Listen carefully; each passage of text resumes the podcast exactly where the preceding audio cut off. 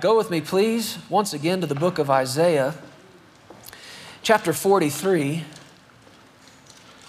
The Lord began talking to us at the very first of this year, so just a couple of weeks ago, and setting the tone and setting the expectation for us for 2024 and beyond. And we believe we have a word from God that we can build our lives on this year. He said to us, 2024 will be a year like never before. Anybody else remember that? Anybody else believe that? Take a look up here. We've got it on the screen for you. 2024, a year like never before. Now, the Lord spoke to us by the Spirit of God and through scriptures we'll look at again today, and is making clear to us what our part is in that. You got to cooperate with the word of the Lord. He said to us, expect the uncommon. He said, embrace the unfamiliar, and you will encounter the unimaginable. What are we supposed to do? Number one, what? Expect the uncommon. Now, that's not natural, is it? Natural way of living expects the common, expects what you saw yesterday, and the day before that, and the month before that, and the 10 years before that. We get into such a rut sometimes in life that we fail to expect to see anything different than what we've already seen. But the Spirit of God is telling us hey, wake up, wake up, and expect not what you've seen before, but the uncommon. Somebody say, uncommon. Uncommon is, is something different than what you've experienced, even something different than what everybody else around you is experiencing.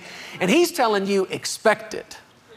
That's faith, ladies and gentlemen. That's what faith does.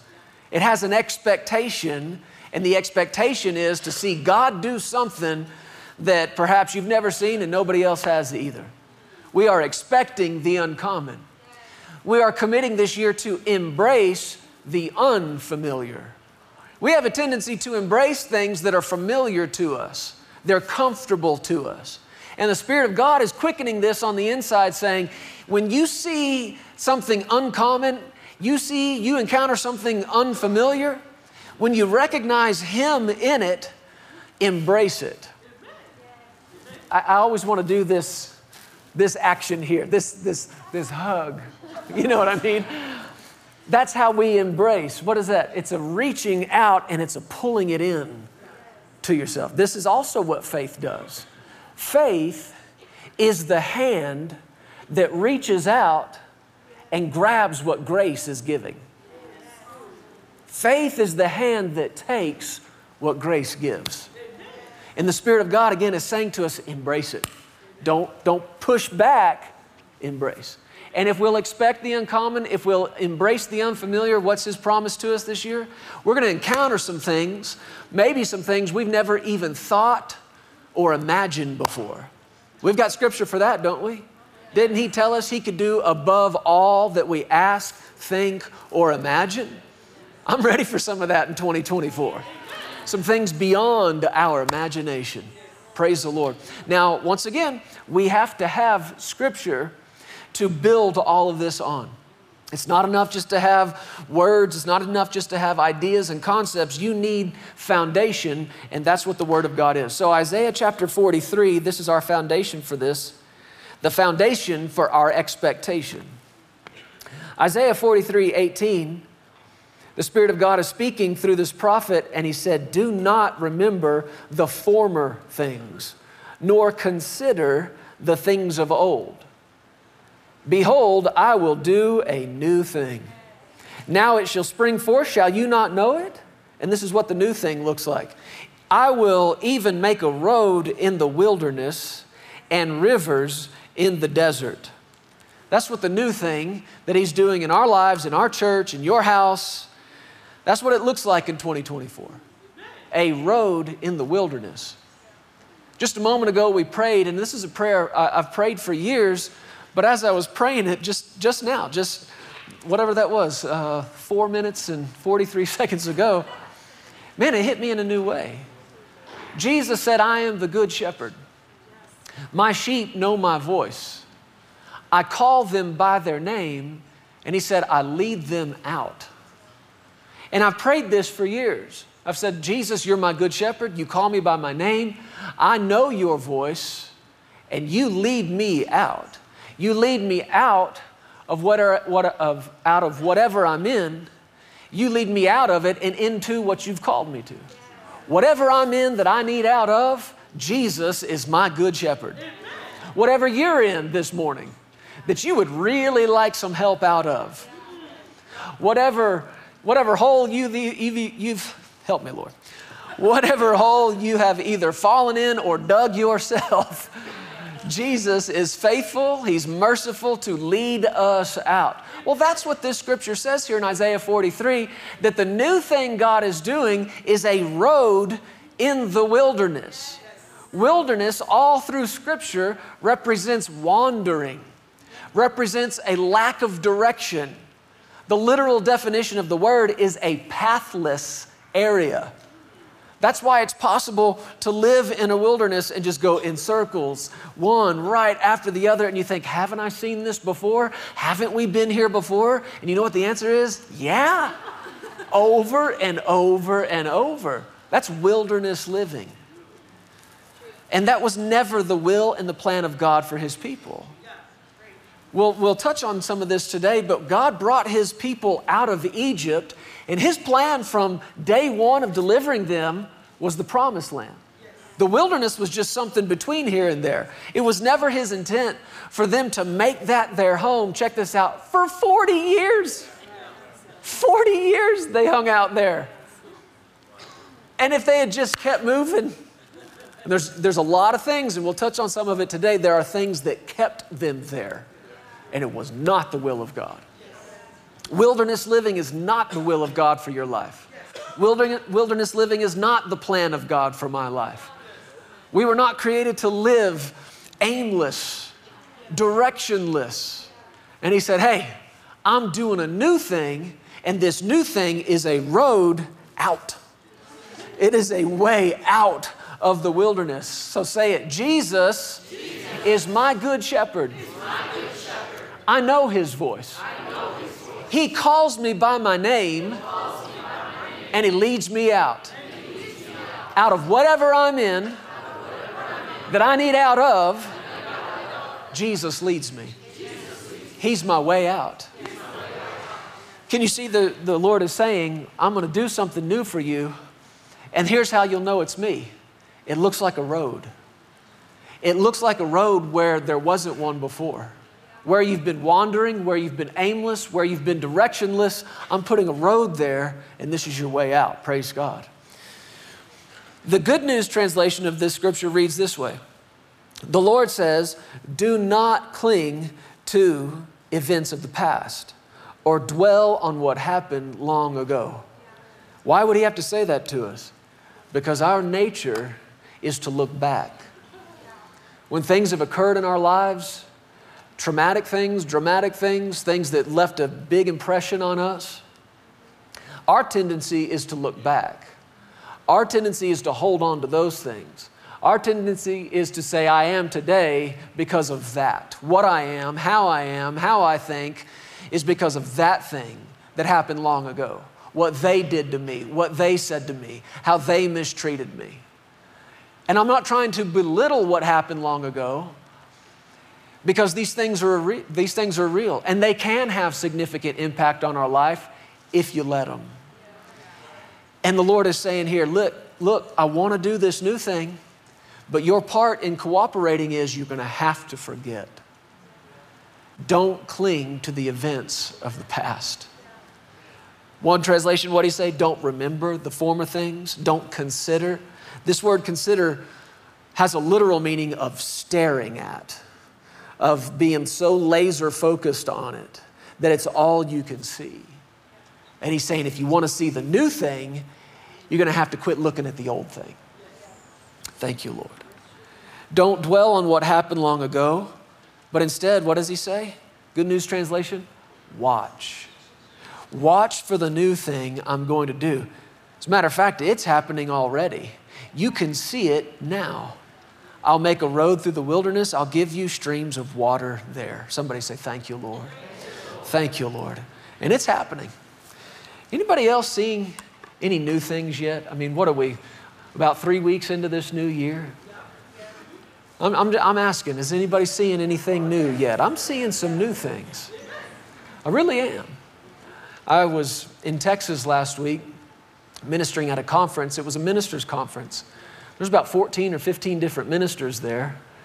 And uh, actually, many of the ministers that are there are my elders men and women that I grew up under, my own family, and many others that I've listened to preach since I was a little kid.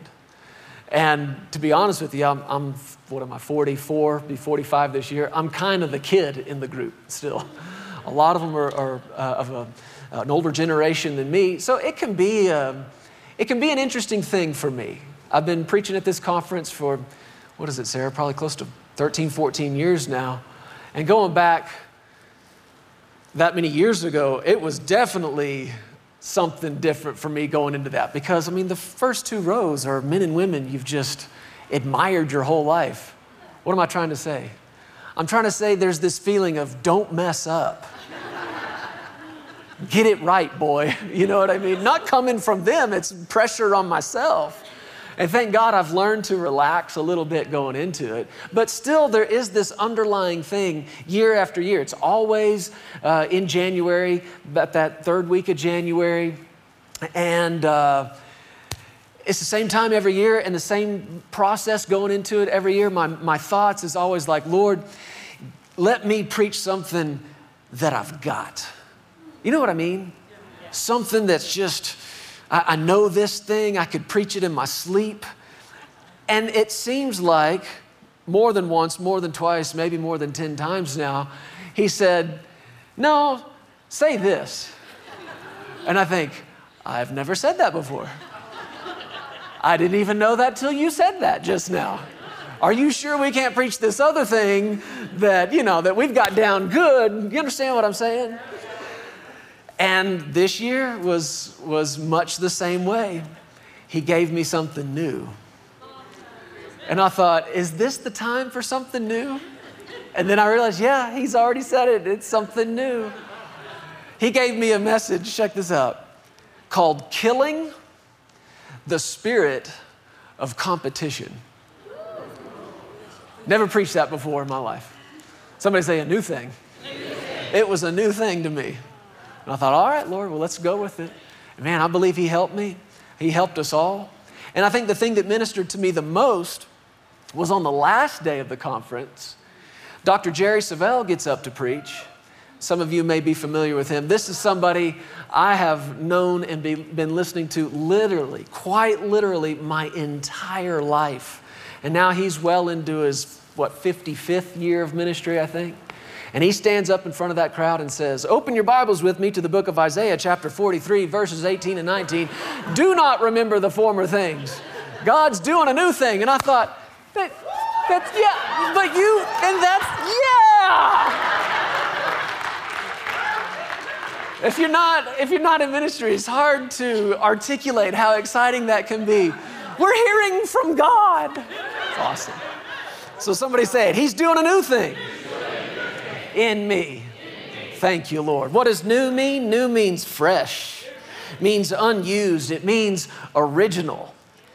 New means something that's never existed before, something that's just beginning, better than what went before, unprecedented, uncommon, unheard of. And when Brother Jerry was preaching, he's going over all that. God's doing something uncommon this year. And I thought, yeah, Yes, He is. Praise the Lord. Now, here's what we're beginning to see, and what's becoming more and more clear to me as we go on that every time God does something new in the earth, two groups form. Now, it should not come to us as a surprise to hear that God is doing something new. He's always doing something new. He's always up to something new. That creative power never stops. Back on day one, when he said, Light be, that wasn't the last time he did something new. Our universe is still expanding under the power of those words. He's always creating. That's Genesis 1. You fast forward to the book of Revelation, that's like the end, right? And he said, Behold, I make all things. He's still doing new things. From beginning to end, He's always doing something new. So, when you go back through Scripture, Old Testament, New Testament, it's not hard to find God's doing a new thing here. God's doing a new thing here. He's doing a new thing in this one. He's doing a new thing through that one. But every time He does a new thing, two groups form. You see it in Scripture, and you see it in our world today. There are those who fight it. There are those who don't like it. There are those who are uncomfortable with it. This is the group that resists. This is the word I want to use today. There is a resistance to the new thing. Why do they resist? Because it's a new thing. And we know that. You can see it all the way through Scripture. We saw it so clearly, especially in the life and the ministry of Jesus. And never was God doing a newer thing than when the Word became flesh and dwelt among us. This is a new thing. And when Jesus came preaching, he came full of the Holy Spirit and power. He came preaching and teaching and healing. There was this whole group that said, Nope, nope, nope, no, no, no, no, no. And they started resisting it. Why? This is new. This is new, and it doesn't look like the old thing. It looks like a new thing, and we don't like it. We don't like it, I tell you. He's healing on Saturdays. You think I'm kidding? Their big beef with Jesus was he healed on the Sabbath. And there were, there were even those that said, there are six days in the week that men can come to be healed, not on the Sabbath. It just makes you want to go, really? Are you having miracles on a Tuesday? Is, and, and it's just because it's a Saturday? Is that really what's bugging you here? They're so resistant to it. As a matter of fact, they were so resistant to it that on one of these particular Saturdays where Jesus did a miracle, these guys got so fed up with it, the Bible says they went from there and began right then plotting how they would kill him. That's resistance. That is some serious resistance to this new thing that God is doing. So this group always forms. And it wasn't just then, it's now. This group always forms. And the thing that we have that we have now that they didn't have then was the internet. This group forms and they find each other online. And it becomes this big group of resistant people, resistant to the thing. It's new, it doesn't look like what happened before. This group always forms. But right on the other hand, there's another group that forms. And this is the way the Lord put it to me. There are those who recognize the new thing is of God, that it's from God. So when they recognize God in it, they believe it, they receive it, they cooperate with it, they participate in it. That's very different from the other group. So you've got the resistance group who want nothing to do with it. Why? Because it's new. But then you've got this other group who see God in it, who recognize this isn't just a new thing, this is something God Himself is doing. I see all the earmarks of God in it. I recognize this is of God, from God, He's in it, and so they believe it. And when they believe it, they receive it. We might say they embrace it. There you go. Can we just all do this together? I just, something kind of warm and fuzzy about it. They embrace it, they cooperate with it, and they participate in it. So they're not watching from the outside looking in. They're saying, God's in this thing, and if He's in this thing, I'm all in in this thing. So you've got the resistance group, but this group over here is the yielded group. These are the two words I want us to look at today to resist or to yield. And here's what I can sense the Lord is saying to us week after week make sure you don't miss the new thing, make sure it doesn't pass you by. I'm more determined now, church, than I think I ever have been in my life.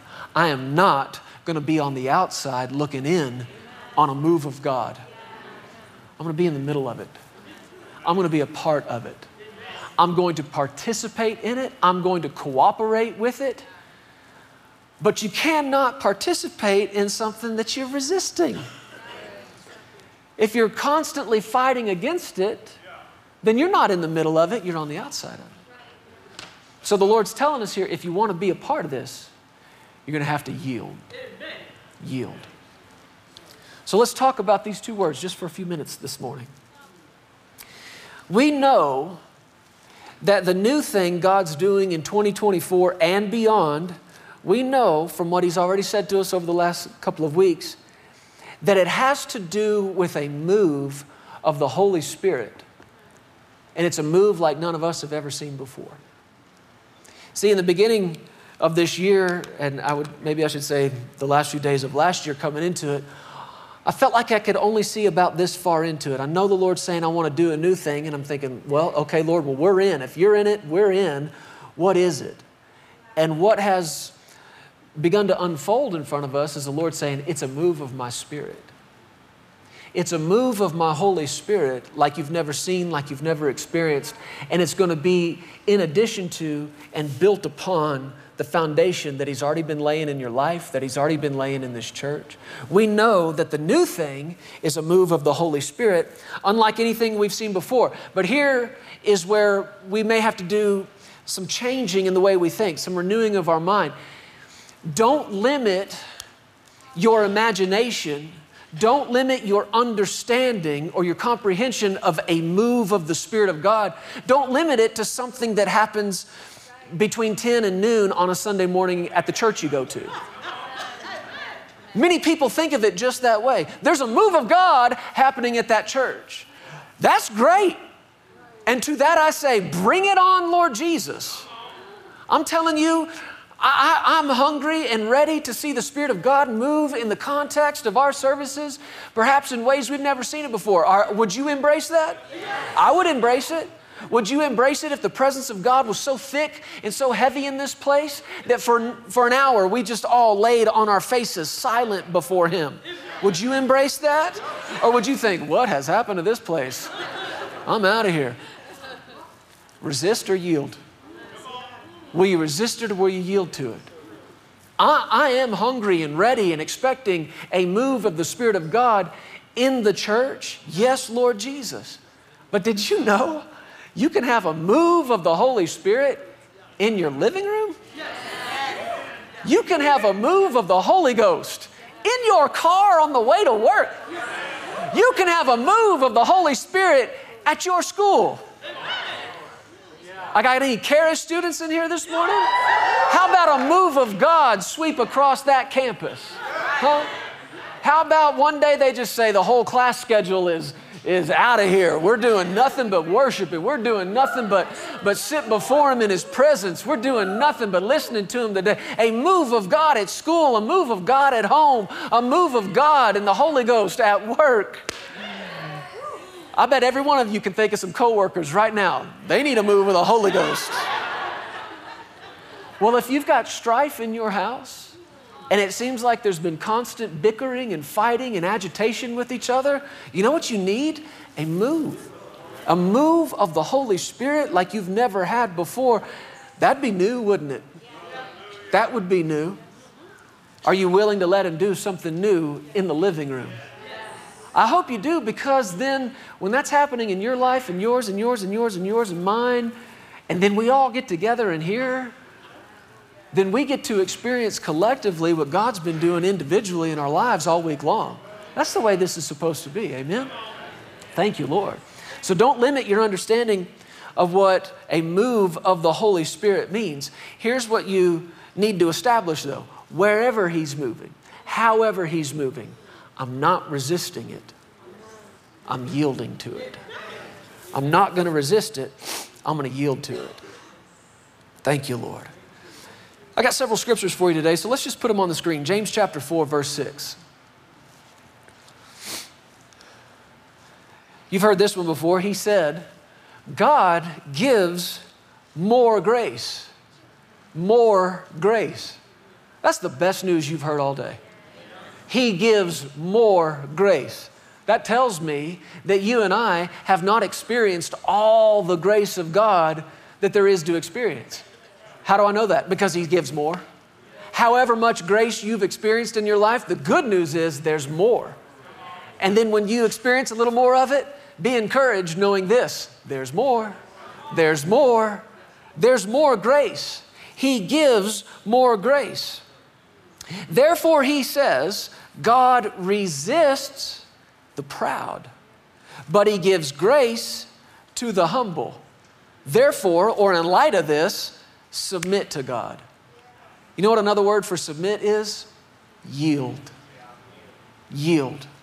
Yield to God, resist the devil. Yield to God, resist the devil. Are you getting this, boys and girls? Yield to God, resist the devil. Man, this sounds so simple, doesn't it? Do you know how many people are living like this? And they are yielding to what they should be resisting. And they're resisting what they should be yielding to. I mean, you cannot make it more plain than this yield to God, resist the devil.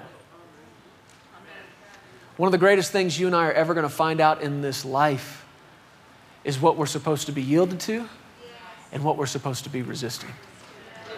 There are things that believers all over the world are putting up with in their life on a daily basis because they've convinced themselves this is somehow God's mysterious plan and will for my life. When really, they should be fighting it. They should be resisting it with every ounce of faith they've got. I worked with somebody years ago, and uh, she was a good friend of ours, and, and she actually met a guy. She was single at the time, but she met a guy, and they got engaged, and they were headed towards marriage. But this guy happened to have a pretty serious illness in his body. He had Crohn's disease, and it was having a huge impact on his life, as you can imagine, if you know anything about that disease. It's, it's mean, as all sickness is. Now, she met him. She was, of course, part of the church we were part of and the ministry that we were part of, and, and was used to hearing some of the same things I'm telling you now.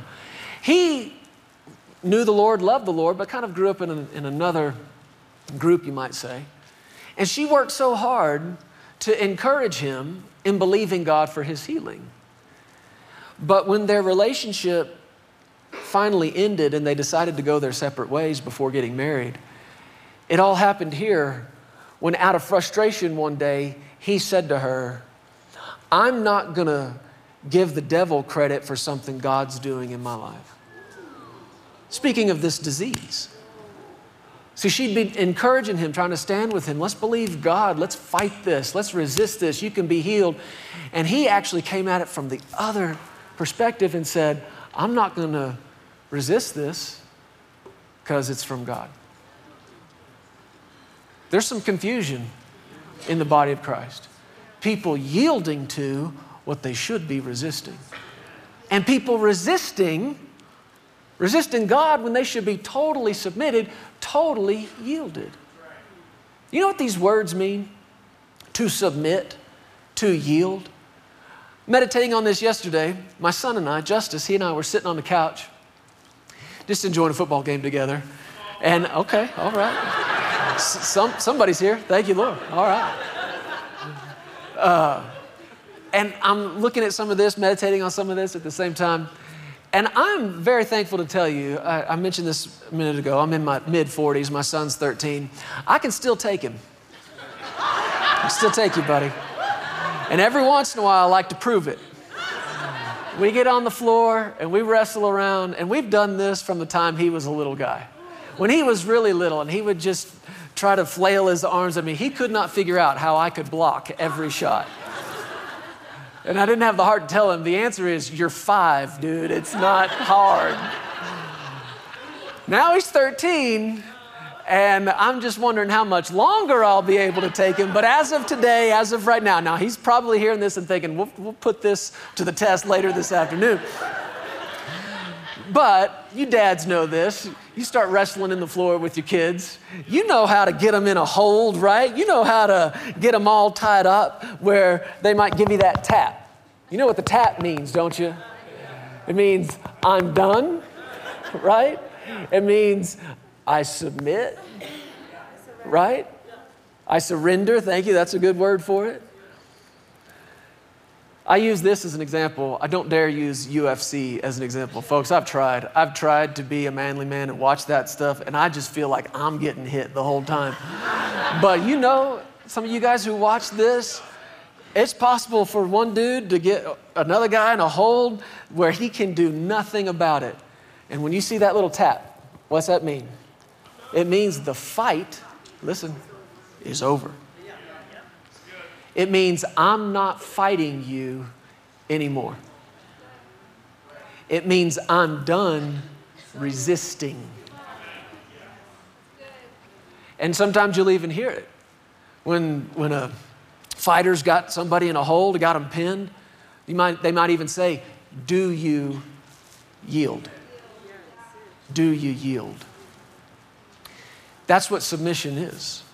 That's what yielding is. It's you and I saying, I'm done fighting. I'm done resisting. Does that make sense to you? So that's why he says this here. You can have all the grace you want. In 2024, you and I can have all the grace of God that we can handle, all the grace of God that we could want. But the degree of grace that you operate in this year is directly proportionate to the degree of humility that you operate in this year. You can have as much grace as you are willing to submit. Pausing here to let that sink in. You can have as much grace as you want, but it's directly proportionate to how willing you are to submit. He said, The humble get the grace. The people who tell God, I'm done fighting you. I'm done resisting your call. I'm done resisting the move of your Holy Spirit in my heart, in my house, in my life. I'm done fighting. And he says, Here's your grace. Here's all the grace you can handle. And when you use all that up, come back because I've got more. Anybody want some more grace in 2024? Well, here's how we get it stop fighting, stop resisting. This word submit is in connection here with humility. So the question is will you submit or will you resist? Will you yield or will you keep fighting? Go with me, please, to the book of Acts, chapter 7.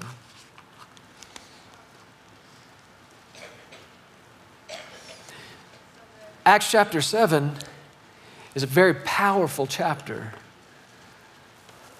Everything going on in the book of Acts is new. If you really want to do a case study in God doing a new thing, read the book of Acts. It's all new. Starting in chapter 1, when Jesus told them, we've referred to this in weeks past, go to Jerusalem and wait for the gift. And they went into that upper room, and did that gift come? Oh, it came. It came in power. And it sounded like a rushing, mighty wind that came from heaven. And they all looked at each other and said, Well, this is new. Never heard this before. And then they were all filled with the Holy Spirit and they began to speak with other tongues. This is new. never done this, never experienced this. And it appeared to them as divided tongues of fire sat on each one of them. This is new. It's like, Peter, you got a fire on your head, bro. He's like, John, you got one too, man. The book of Acts is an, an encounter with the unimaginable. And we've studied the message that Peter preached as they all came stumbling drunk out of that upper room. And he preached and said, This is the new thing. He said, This is what the prophet Joel prophesied. And God's doing this new thing.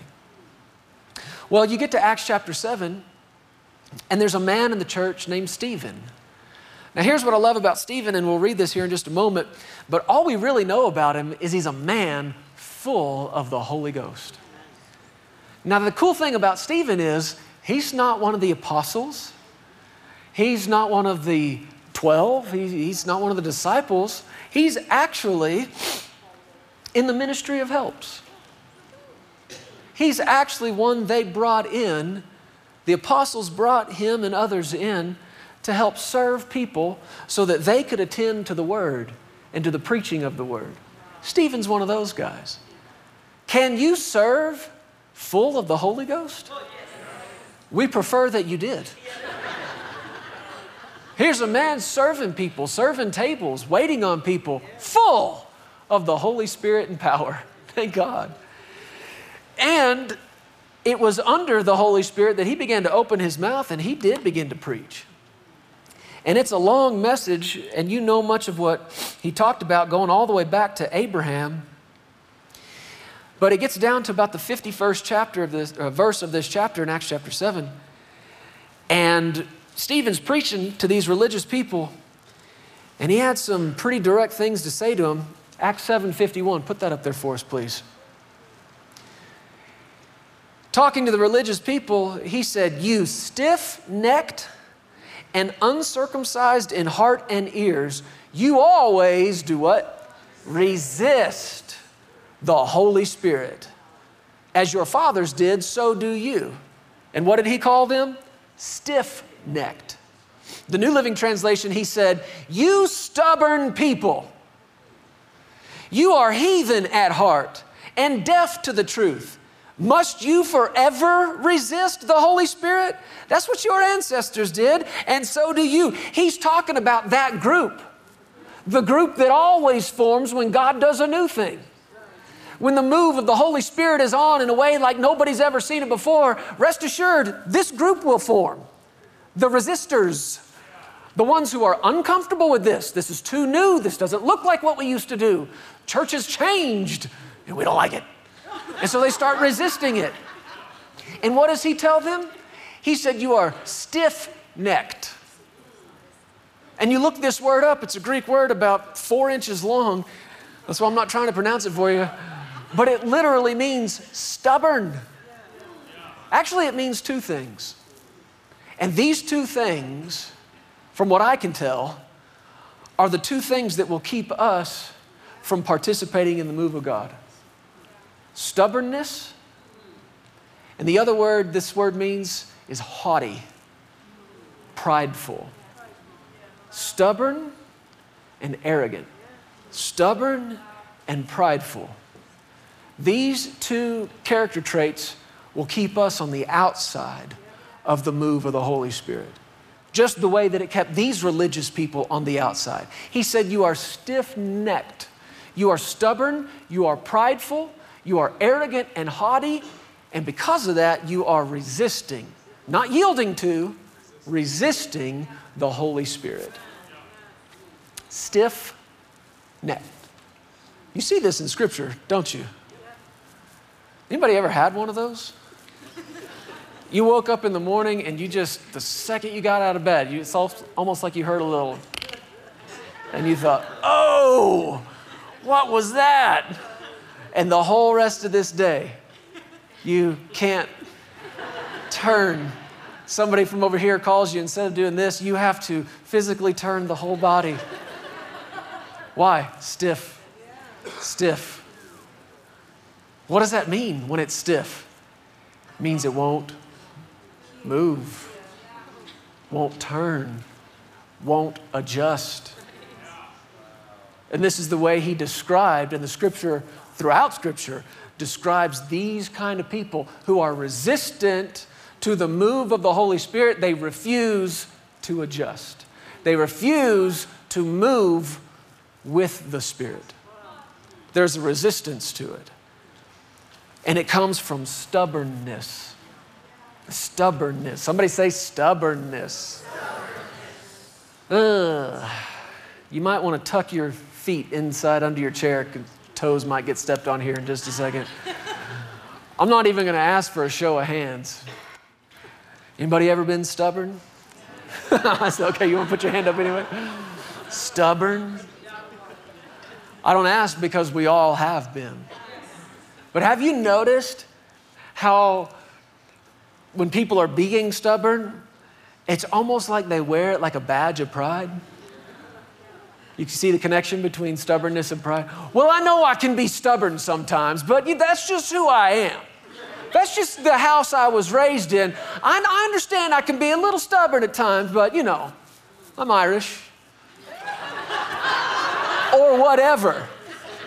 Has anybody ever attributed something to their to their culture. I'm very, very kind and patient. That's because I, no, it's always, well, you know, I am German or I am from some African countries, uh, South American. Every time it's always, we attribute it back to the house, to the culture. Well, I know it can be stubborn sometimes, but that's just because, you know, you got flesh? Is that what you're looking for? Yeah, we all can be. Everybody can be stubborn. But the thing is, it's not something to be proud of. And just because you are or have been that way doesn't mean you're supposed to be. Well, this is my house, and that's the way we just talk to each other. I grew up in an Italian house, and we were loud and stubborn. Okay, maybe you're Italian, maybe you're Irish, maybe you're whatever, but let me tell you what else you are born again, full of the Holy Ghost, child of God. And just because you were away doesn't mean you're supposed to be away. That way today. Stubborn. Do you realize this is the word they use to describe donkeys? Is that what you identify with? Is that what you want to identify with? Stubborn as a mule. This is what they say stubborn as a mule. You want to know why and where that expression came from? It, it literally came from farmers and ranchers who had pack mules, and the mule would just decide, I'm not moving. I'm not going any further. And these farmers would literally stick them, poke them, whip them, kick them, and that mule wouldn't move. And that's where the expression stubborn as a mule came from. Is that what you want to identify with? What if I gave you the other name for donkeys? Is that what you want to identify with? No. Somebody say no. An unwillingness to move, a resistance to moving, flowing with the Spirit of God. That's not you, right? That's not us. That's not me. Somebody say, that ain't me. No. But what causes somebody to be that way? What causes somebody to resist? There's stubbornness, there's pride. And when Stephen said this, let me give it to you from the contemporary English version. He said, You stubborn and hard headed people. Well, I know I can be stubborn. I know I can be hard headed. okay, well, quit. we need to quit. We need to not be that. He said, You stubborn and hard headed people, you're always fighting against the Holy Spirit, just like your ancestors did. And man, you see this. When he said this to them, look at it again in Acts chapter 7.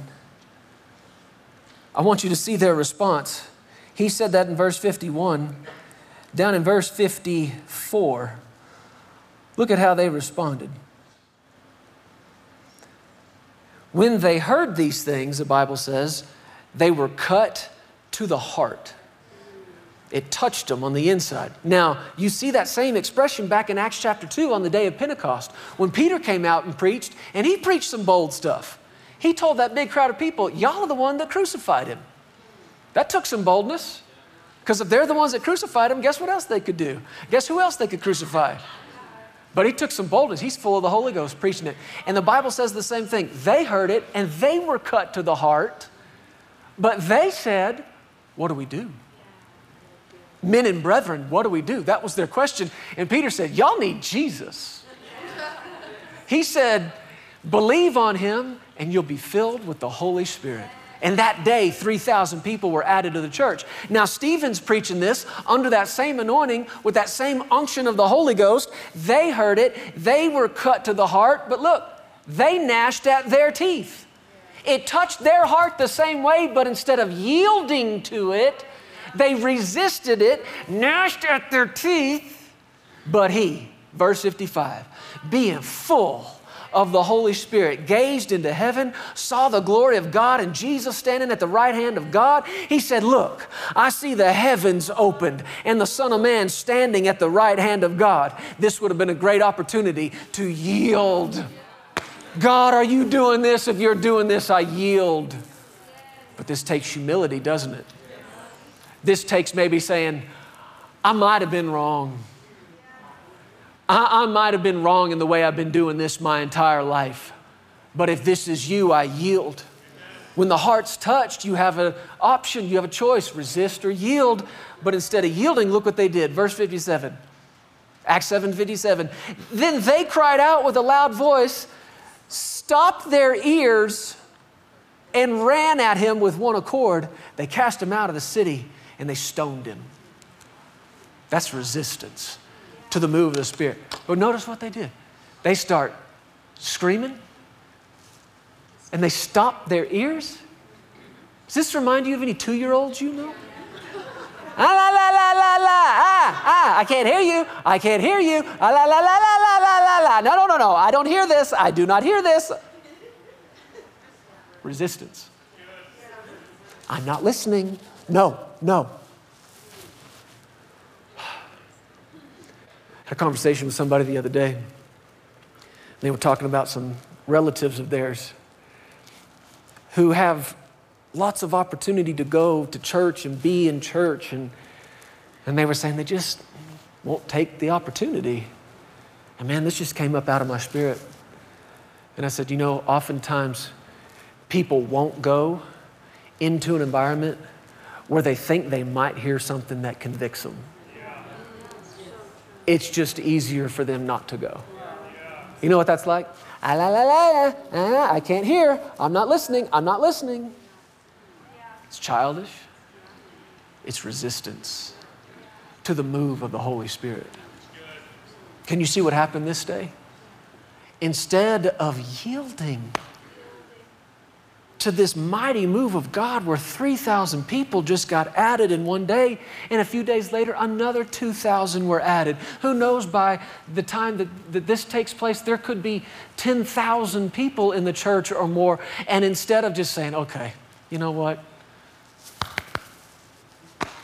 God, are you in this? Because if you are, I yield. I'm done fighting. No, it doesn't look like what, what we've been doing. No, it doesn't look like what I thought it would or should, but are you in it? If so, I tap. I yield. I'm done fighting you. But pride, pride hangs on and swears to its own hurt.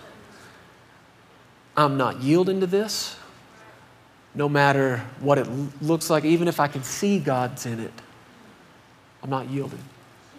And that's a dangerous place to be. Actually, Proverbs 29, put that up there for us. Proverbs 29, verse 1.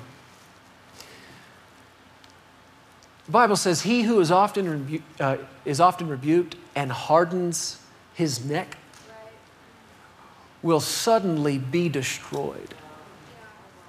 Now, notice these words without remedy. This is way more serious than just, well, you know, it's kind of part of my, my personality. I'm a type one personality. I'm a, I'm, I'm a real alpha personality. Yeah, but are you born again? Do you have a new nature on the inside?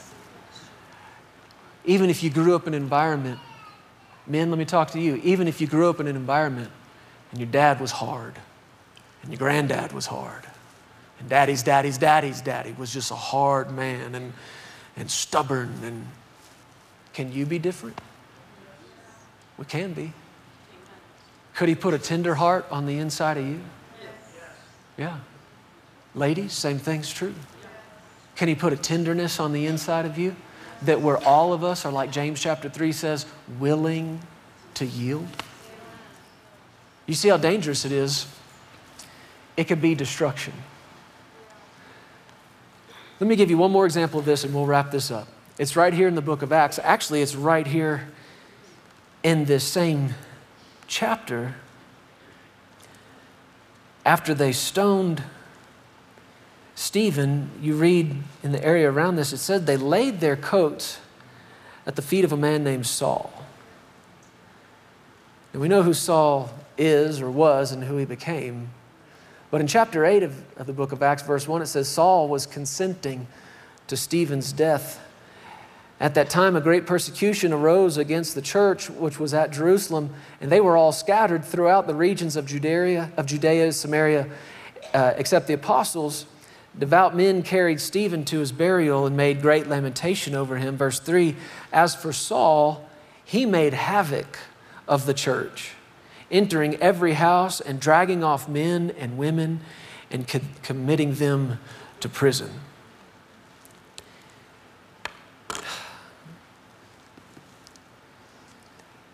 One of the most dangerous things about being in the resistant group is that nobody in that group thinks they're resisting God. Actually, everybody in that group thinks they're doing God a favor.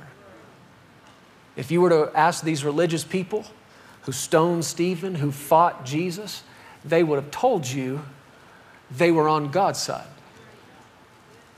What about Saul? He's wreaking havoc through the church. He's actually gone to get letters that give him the legal right to go into people's homes, people who he finds who are believers in Jesus, to take them, imprison them. He's passionate about it. He himself said it later on concerning zeal, I persecuted the church. Concerning passion, concerning fervor, concerning this deep rooted conviction, I persecuted the church. He's resisting the move of God, thinking he's with God. That's a dangerous place to be. Which is why, when you get to Acts chapter 9, verse 1, Saul, still breathing threats and murder against the disciples of the Lord, went to the high priest, asked for letters from him to the synagogues of Damascus, so that if he found any who were of the way, whether men or women, he might bring them bound to Jerusalem. And as he journeyed, he came near to Damascus, and suddenly, anybody remember this? Suddenly a light shone round him from heaven. He fell to the ground and heard a voice saying, Saul, Saul, why are you persecuting my people? No, me. Jesus took this personally. He's saying, You're resisting not them, me. And he said, Who are you, Lord? At least he got that part right. then the Lord said, I am Jesus who you are persecuting, or for our sake, I'm Jesus who you're resisting. Now, notice this it's hard for you to kick against the goad, which I always thought was kind of a funny thing for the Lord to say as he introduces himself to this man. I'm Jesus, and by the way, it's hard for you to kick against the goad. King James says to kick against the pricks. What in the world does that mean? Well, you know what a goad is? It's a stick that farmers would use on a mule, on cattle, try to get them to move.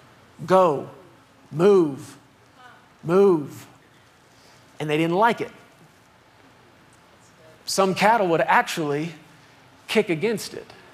But what they found out when they kicked against it is it hurt more then than it did before when he was just poking them with it. And Jesus said to him, This hurts, doesn't it? Actually, it was a phrase that was taken from Greek and Roman culture, something that Paul would have known and heard. It was an expression they would use. It's hard to kick against the pricks. It was an expression that meant resistance is futile. It was an expression that meant ruinous resistance. In other words, you keep fighting this, and it's going to ruin you. You keep fighting this, not only you not going to win, but you're going to lose and you're going to be destroyed without remedy. Quit fighting what you should be yielding to. Quit resisting what you should be submitted to. Amen. I'm determined, folks. Anybody else with me? We're going to be a part of this. However, the Spirit of God moves in this church, in your homes, throughout this nation, and around this world, legacy is going to be right in the middle of it. But we are not going to participate in it if we are resistant to it. What are we going to have to do? Come on, I've been telling you all morning. What do you got to do? Yield. Yield to the move of the Holy Ghost. How do you yield? You spend more time, just like we talked about last week, time praying in the Spirit, time in the presence of God, time. And this is how you do it. You give time. You give time. I could be doing this with my time, but I'm going to yield it. Anybody ever watch those fights that take place in Congress sometimes? And when one person gets done yelling at the other person, they say, I yield my time. You ever heard him say that before? In other words, I've got 30 seconds left, but I'll go ahead and give that back to you. Oh, thank you. Are you willing to yield some time? I yield my time. I yield my heart. I yield my words. I yield. Somebody say, I yield. I, yield. I want you to get that picture in your mind this week. That, that fighter who's been resisting and arms flailing and trying to fight back until finally he's just worn out. He's tired and he just, just a little tap right there on the arm. What's that mean? I'm done fighting. I'm done resisting. I yield.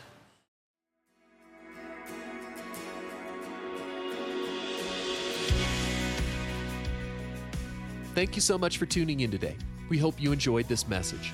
If you need someone to pray with you, there are several ways for you to contact us feel free to give us a call at 817 577 0180. You can also contact us through the Legacy Studios app or either of our websites. Giving options are available online at pearsonsministries.com and legacychurch.family.